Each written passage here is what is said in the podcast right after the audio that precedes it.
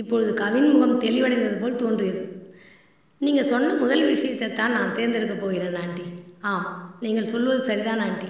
இனி என் திறமை மீது மட்டும் நம்பிக்கை வைத்து என் முயற்சியை அதிகப்படுத்தி நூறு சதவீத மதிப்பெண்கள் எடுக்கப் போகிறேன். அடுத்தவர்கள் எவ்வளவு மதிப்பெண்கள் எடுத்தால் எனக்கு என்ன? பிறருடன் ஒப்பிட்டு பார்த்து எனது திறமையை நான் ஏன் குறைத்து எறை போட வேண்டும்? யாரோ ஒருவரால் அதிக முயற்சி செய்ய முடியுமெனில் என்னாலும் அதே முயற்சியை மேற்கொள்ள முடியும் அல்லவா? அதனால் எனது அதிகபட்ச முயற்சியை மேற்கொண்டு என் பலத்தை நிரூபிக்கப் போகிறேன். தக்க சமயத்தில் எனக்கு நல்ல அறிவுரை வழங்கி என்னை தெளிவுபடுத்தி இருக்கிறீர்கள் மிக்க நன்றி ஆண்டி என்று கவின் கூறினான். நான் சொன்னவற்றை மிகச் சிறப்பாய் புரிந்து கொண்டுள்ளாய். எந்த செய்தியையும் உனது மூளை மிக விரைவாய் கிரகித்துக் கொள்கிறது என்பதற்கு இதுவே சான்று. அதனால் சற்று முயற்சி செய்தால் நூறு சதவீத திறமை கண்டிப்பாக உன்னிலிருந்து வெளிப்படும். சரி இது போன்று மன உளைச்சல் வரும்போது நீ என்ன செய்ய வேண்டும் தெரியுமா? அடிக்கடி முகம் கழுவி முகத்தை குளிர்ச்சியாக வைத்துக் கொள்ள வேண்டும்.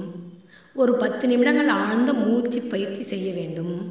உன் மனதிற்கு பிடித்த இசை கேட்க வேண்டும்.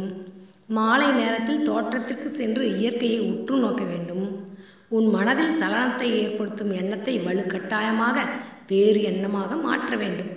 இவற்றை செய்தால் உன் மனம் சற்று லேசாகும். அதன் பிறகு உன் முயற்சியை தொடங்கு. கண்டிப்பாய் உன் முழு திறமையும் வெளிப்படும். ஆல் தி பெஸ்ட் என்று கூறிவிட்டு வெண்பா அங்கிருந்து கிளம்பினாள். இதன் பிறகு இதன் பிறகு நடந்ததை நாளை சொல்கிறேன்.